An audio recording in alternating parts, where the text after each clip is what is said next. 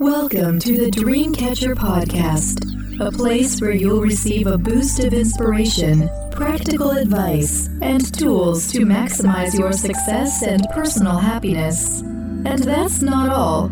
You'll also get plenty of guidance on how you can use your gifts, talents, and compassion to contribute towards making the world a better place. Be sure to sign up for our free weekly newsletter for a preview of what's in store and to also receive a free ebook. To sign up, simply visit www.thedreamcatch.com. Now it's my pleasure to introduce you to the host of the Dreamcatcher podcast, Celine Chenoy. Hello, everyone. Welcome to the Dreamcatcher podcast, a place where your dreams can find a voice. Sufism may evoke the images of whirling dervishes or the sublime poetry of Sufi poets such as Rumi and Hafiz. But most people are not aware of its practices, beliefs, and spiritual ethics. Called the Path of the Heart, Sufism provides a compendium of wisdom that's both profound and practical. In this interview, we'll explore the richness of this tradition with my guest, Ayeda Husain. Ayeda Husain is a senior teacher and guide in the Inayatiyya, a global organization dedicated to universal Sufism.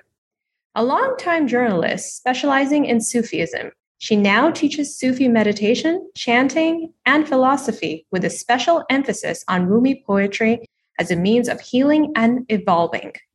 She has led spiritual retreats worldwide, taught Sufi meditation to Buddhist monks in Tokyo, and been invited to the UN as a part of an international delegation of spiritual leaders. In this interview, Ayeda will introduce us to the mystical world of Sufism. We'll discuss the main teachings and practices and how we can use them to navigate our day to day lives more effectively including the use of her new tarot deck, the Sufi Tarot. If you like what you heard, please don't forget to like, rate, share, and subscribe to this podcast. Thanks.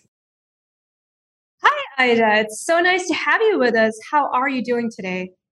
I'm well, and thank you so much for having me. Yeah, uh, thank you for being here with us. I'm so looking forward to uh, talking about the mystical beliefs and practices of Sufism, which is the inspiration behind your new tarot deck, the Sufi Tarot. I don't have the deck yet, but I've seen the images and the interpretations of the cards, and I have to say that the cards are simply enchanting. Thank you. Thank you. It was such a labor of love for me. And I'm not an artist, I'm a writer. And for me to work with two young artists in Pakistan on Zoom, I would meditate. These images would come to me, and then I would try to explain to them on Zoom what to do and um, try to bug them as much as I could to make the images as close to as what I had seen. It took a lot of um, do overs but it turned out okay, I think. Definitely worth it because, yeah, the images are just so evocative and so, um, you know, it really captures the spirit of each tarot card. But we'll talk more about your, your tarot deck later on. But for now, let's get to know you more, Ayeda. Uh, tell us about your background and the role that Sufism has played in your life. So um, I'm from Pakistan originally. I'm a journalist. I've been a journalist for a long, long time. I was uh, studying in New York in the 80s, late 80s, and I met my Sufi teacher who was back home in Pakistan. And I was not quite ready to go as deep as I should have gone, but there was some seed which was planted. And that continued to grow. I was in art school in New York, um, got the bachelor's, changed my major completely, went into Middle Eastern studies and journalism so I could go deeper into Sufism academically. And when I was ready to bring together my academic interest, my love for the practices, my love for the healing, my love for the art, my love for everything, he had passed on.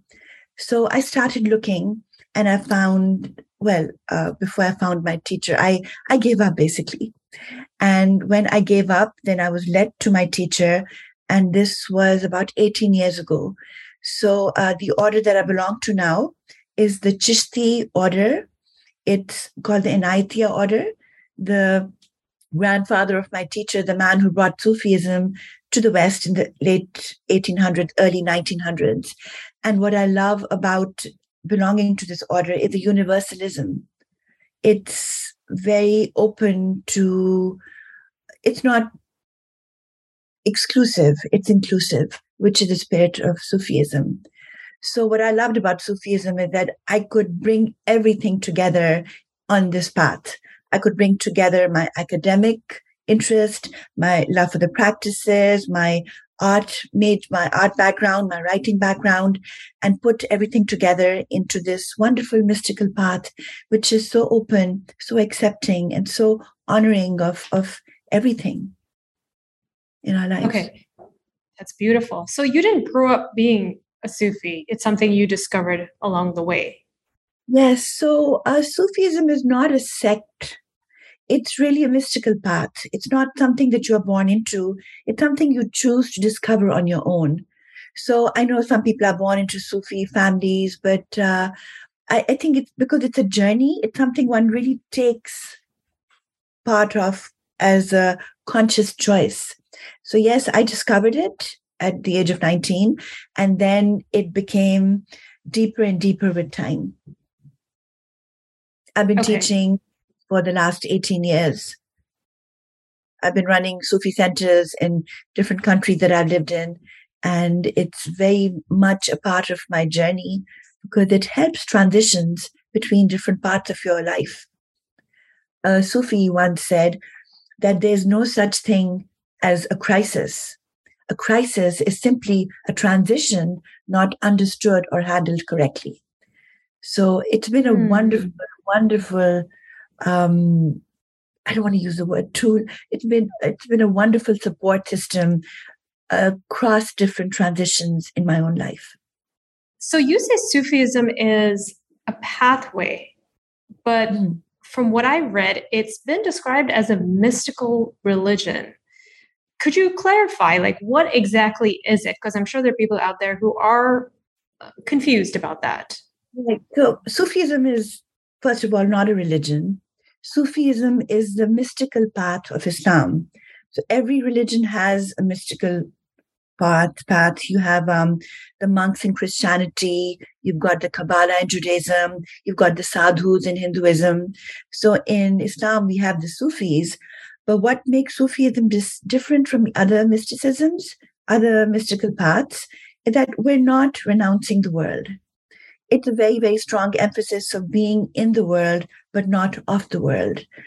So uh, we go deeper and deeper into our own hearts until we realize that our heart is really the heart of the universe and the heart of God. And there is really only one being, which is Wahdat al Wujud. So the order that I belong to is universal. And we believe very strongly that even though Sufism was formalized in the tradition of Islam, it's pre-existed all religions. It's the heart of Islam, but it's actually the heart of every religion.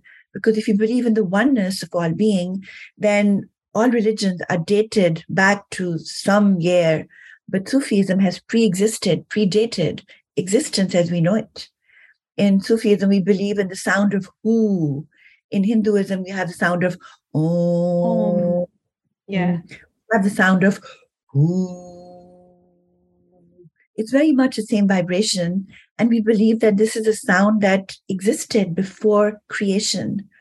And when we pass on, this is the sound we will connect to, and the sound will take us wherever we're meant to go.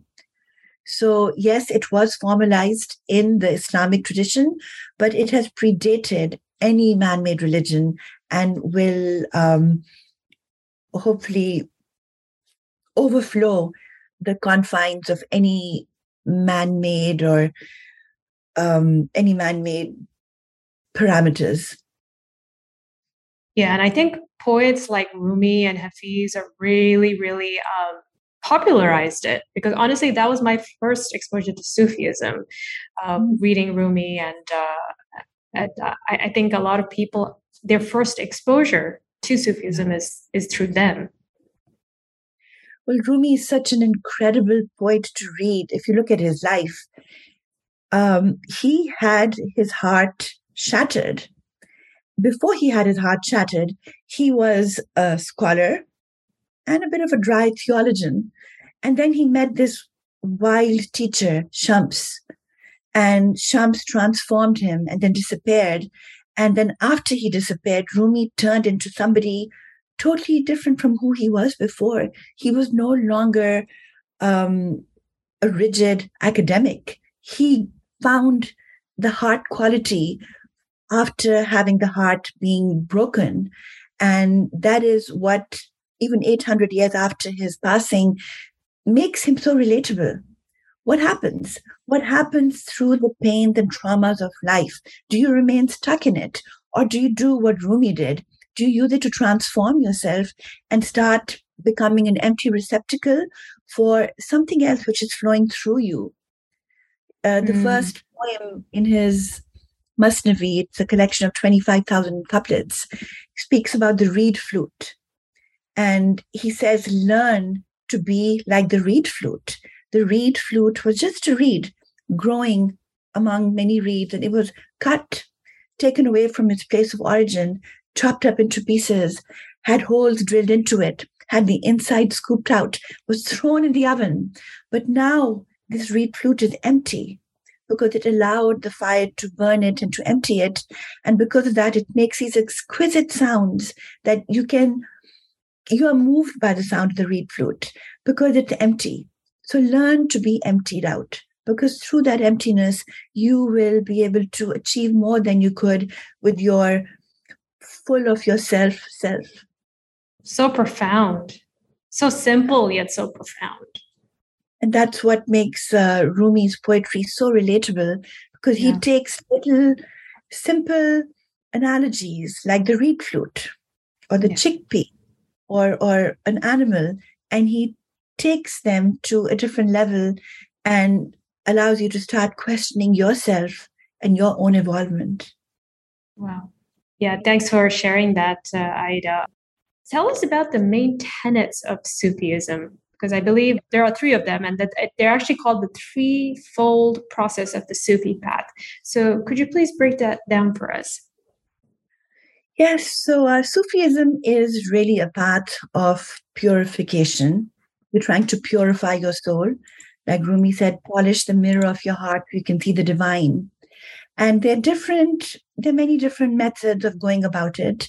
The main ones that Sufis speak about are Sharia, Tariqa, and Hakika. That you begin with the Sharia, which is the outer law. Um, how to purify yourself through your diet, through your um, hygiene, outer outer um, outer laws basically, which keep you purified. Then there's the tariqat, which is the inner path. And that is when you join a mystical school, Sufi school that are called tariqas, which is a way, a method of going deeper on the path. So there's the highway, which is for everyone. And then there's the path, the tariqa, which is not for everyone. You've already decided that you want more than just um, outward rituals. You want to go deeper into the symbolism and understand what it teaches you about yourself. And then the third state, which you hopefully eventually arrive at, is hakika, which is the truth. We're trying to arrive at the truth. So there are different ways of accessing this knowledge. Um, so it's like a hierarchy, right? exactly. It, yeah. It's a hierarchy. It becomes finer and finer and finer. Okay. Sufis believe that there are different ways of learning. So you can hear about something like fire. Yes, we've heard it's red, it's hot. Then you can read about it. And then you can read more descriptions about what it feels like to be burnt and the qualities of fire. Or the third method, which is what Sufis like, is to experience the fire, to really put your hand in and get a little bit burnt, to understand the experiential aspect because hearing and reading can only get you so far. The real knowledge is the knowledge of the heart, and that is what we're trying to access through Sufism. Yeah, and one of the ways that you do that is through uh, dancing and chanting and singing. Um, and it seems to play a really key role in Sufi practice. So, uh, can you tell us why that's the case? Yes, um, music, sacred music, and sacred movement are very much a part of my tariqa, my Sufi order, but it's important to differentiate that there are um, many different orders. Some of them don't have music or movement at all. The one that I belong to, the Chishti Silsila, is from South Asia. Then we've got the Turkish Mevlevi that is also very tied into music and movement. And we call it Sama which comes from the divine names uh, Al Sami, which means the hearer, the listener. So Sama means deep listening. And when you approach sacred music or sacred movement, it's not a form of entertainment. You're really allowing the vibrations to flow through you and mm-hmm. change you and transform you. And what music does, especially um, mystical music of all traditions, is that it bypasses the critical faculties of the mind. So, especially for people who are challenged by stilling their mind, who have a hard time controlling what we call the monkey mind, music really, really helps still it. Oh, yeah. I mean, I love music, so I can attest to that. And then if you want to go into more aggressive form of stilling the mind, we have the movement of the whirling dervishes. The whirling dervish, yeah, yeah. And that is from where exactly? As we know it today, it comes from Turkey, Konya. Yes. There's a wonderful story behind it. Rumi, after the loss of Shams, was walking through the streets of Konya, heartbroken, and he heard a coppersmith hitting the the the the the, the pot and pan in front of him with a hammer, and he closed his eyes. He put one hand up and one hand down, like this, and he just started whirling. And while he would whirl, he would say things, and his students wrote those things down, and that's what we know as Rumi's poetry today. So um, mm. it's a hmm. form of it's not a, really a dance it's a form of worship. Is it a meditation? Does, like are they chanting? Are they it seems like they're in a trance when they when they're doing the dance. Absolutely absolutely. So they're not singing but there's usually either somebody else singing or chanting for them. And they go into this state of emptiness of of um, non-existence i met a whirling dervish who told me that every time I whirl every time I turn, I'm transformed. And I go home and my wife says, Who are you? because it changes. You're not just turning around for fun, you're turning yourself around. You're removing yourself from the center of the universe and putting the divine there. And when you learn to experience life without your ego, everything changes. So that is what all our Sufi practices the music, the movement, the chanting, the meditation. And you're a singer, right? You actually sing. Yes, I am. Yeah, yeah. I am. And the first song I ever recorded was actually Rumi's Song of the Reed, in which he mm. talks about the reed flute and what it represents in our own journey, allowing ourselves to be emptied by life so you're no longer just like a lifeless piece of wood, but by being hollowed out, you can let this divine breath flow through you.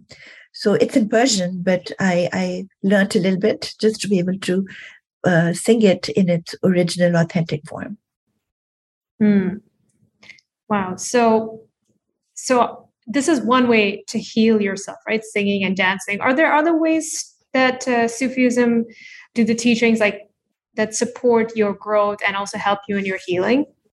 Absolutely. So we have um, breath work. Breath work is really something they say the first, the last lesson on the Sufi path is your breathing. So we have the breath work, we have chanting, we have meditation, we have the subtle centers, which are like the Lataif, which are called the Lataif, but they're like the chakras, and we're trying to activate and awaken them. The chakras are in a straight line that go up. The lataif are actually not. It's a straight line, and then there's also a horizontal line. So we have the vertical axis and the horizontal axis, and it represents your connection with the divine as well as the connection with the world, and it's bringing them together. Another reason that our uh, chakras or lataif are not linear is that we believe that the spiritual path is never linear. The journey is never linear. It's more of a spiral. So you go around, you end up in the heart of the hearts, in the center, and then you begin again. So we don't um, reach this place of fana, which I guess you can describe as nirvana, and stay up there. Oh no, you're humbled again right away. And then you need to begin the learning process. And it's constant, it's continual, and it goes on and on for as long as we live. What so, are they called? Did they have a certain name? So if people want to find out more about these modalities, what uh, should they be searching for?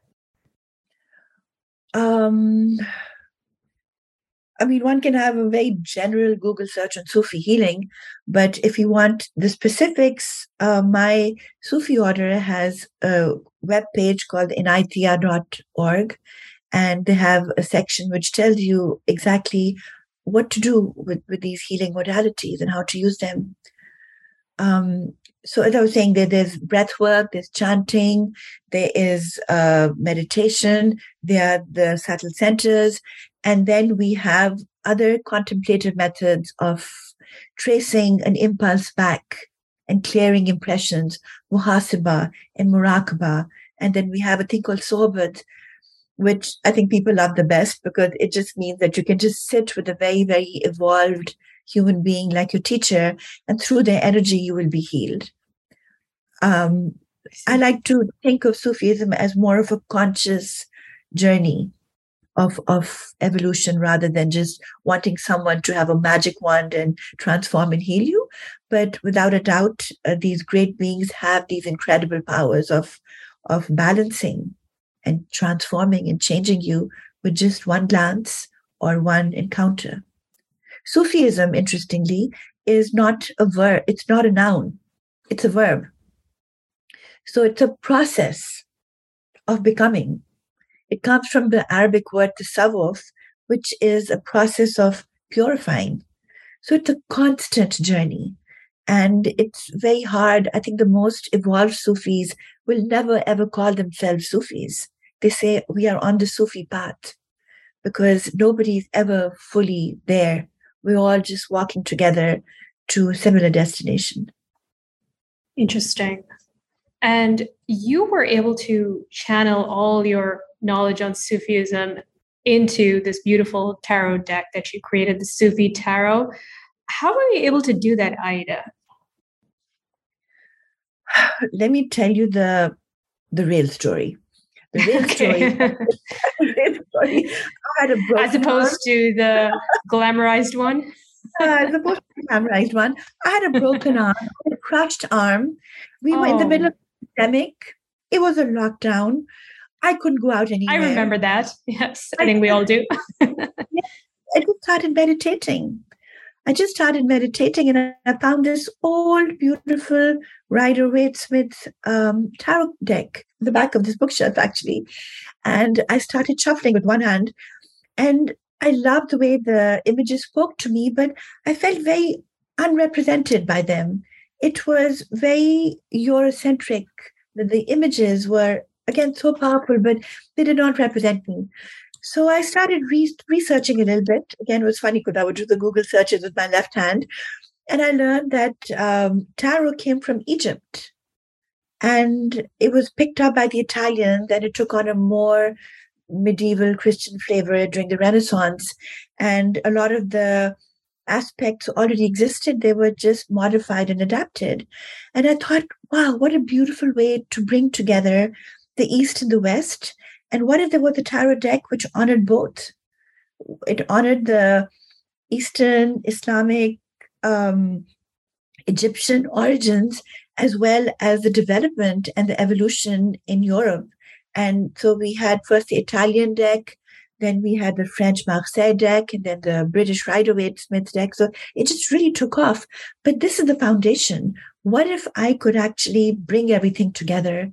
So I started searching into my 34 years of experience, academic and experiential and teaching, and just put together everything. I spent four years at art school in New York, all my art sense, whatever little I learned, everything I put into this project because it was such a powerful way for me to bring together two traditions which are viewed as being so distinct, and yet they're not. They're so similar.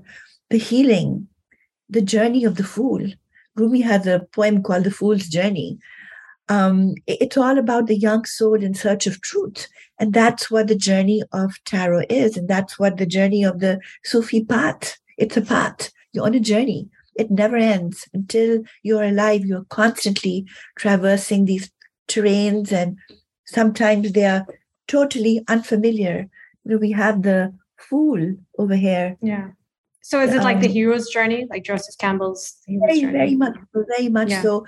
But yeah. the it's called the fool's journey and i had an issue with the word fool because it shows that the person yeah. is foolish.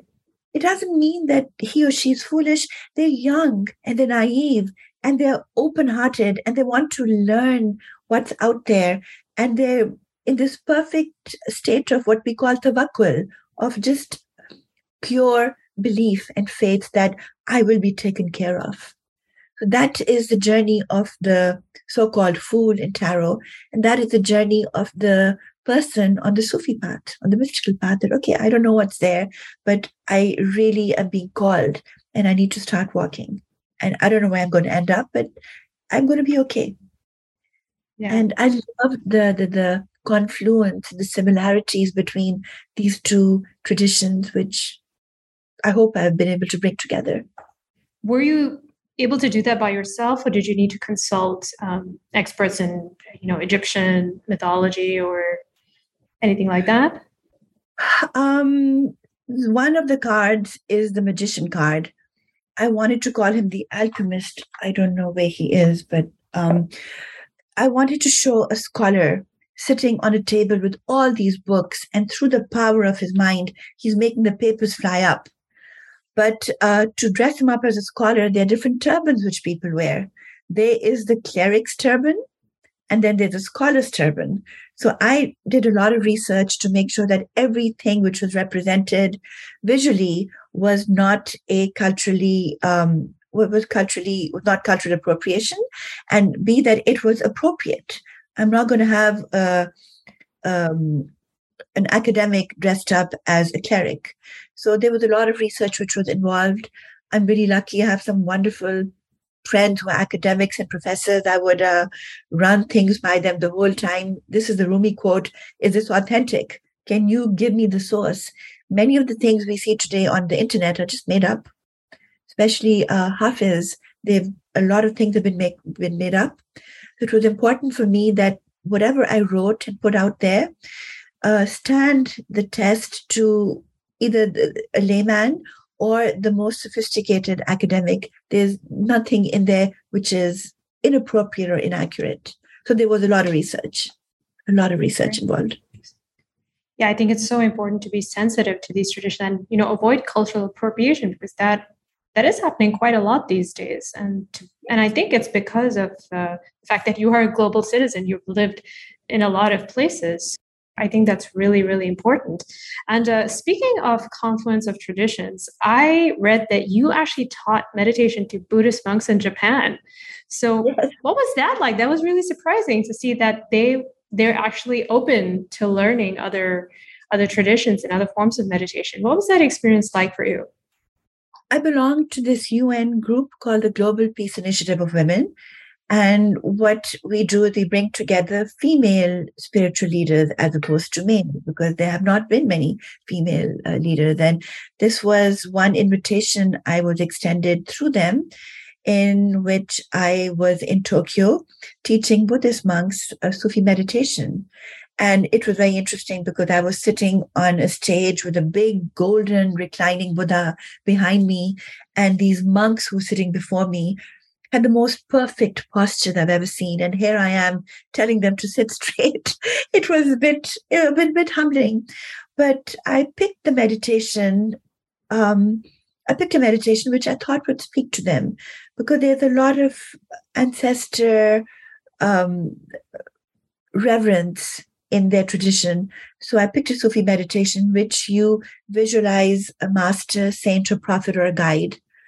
And then you extend a white light, rope of light from your heart to their heart, and then to a subtle presence beyond them, and then to a subtle presence beyond them. And eventually that white rope of light goes to the divine and I do not use the word God. I'm very cautious because people have different words that they use in their own traditions. I use the word divine. And so many of them came up to me, said that they could relate to the Sufi practice. They were amazed at how similar it was to what they did in their own tradition. So it was incredible. And also, we used the elements of earth, water, fire, air, and ether as a way of healing our breath. That's another practice I shared with them and they loved it because that's something they have in their tradition as well the elements so it's incredible when we try to look for similarities rather than differences how many more know, if we can do that there would be so much more peace and understanding and cooperation if we can find those commonalities in our belief systems and yeah. you should write a book on that because you seem to have I should successfully. Yeah, yeah, that's a very valuable skill set. All right, Ayeda, it's been so wonderful talking to you. Uh, thank you so much for being here and sharing your knowledge and wisdom with us. It's been such a pleasure. Thank you. It's been a pleasure to be here. And the great work that you're doing. I love your podcast. I love Thank your you blog. So Thank you. I appreciate that. Uh, very quickly, I just want to let everyone know if you're interested in purchasing or learning more about Ayeda's new deck, the Sufi Tarot, you can visit the sufitarot.com. Is there anything else you'd like to add to that, Ayeda? Um, no, I hope it answers all your questions and uh, we're all on a journey. So may it be easy and may it be love. Yeah, and thank you for being part of our journey on this podcast. Thank you. Thank you so much. All right. You have a beautiful rest of your day. I will, and you too. Thank you. Bye. Hey everyone. Thanks for tuning in. If you enjoyed what you just heard, please subscribe to my podcast and feel free to share it with your friends and family. Take care and speak soon.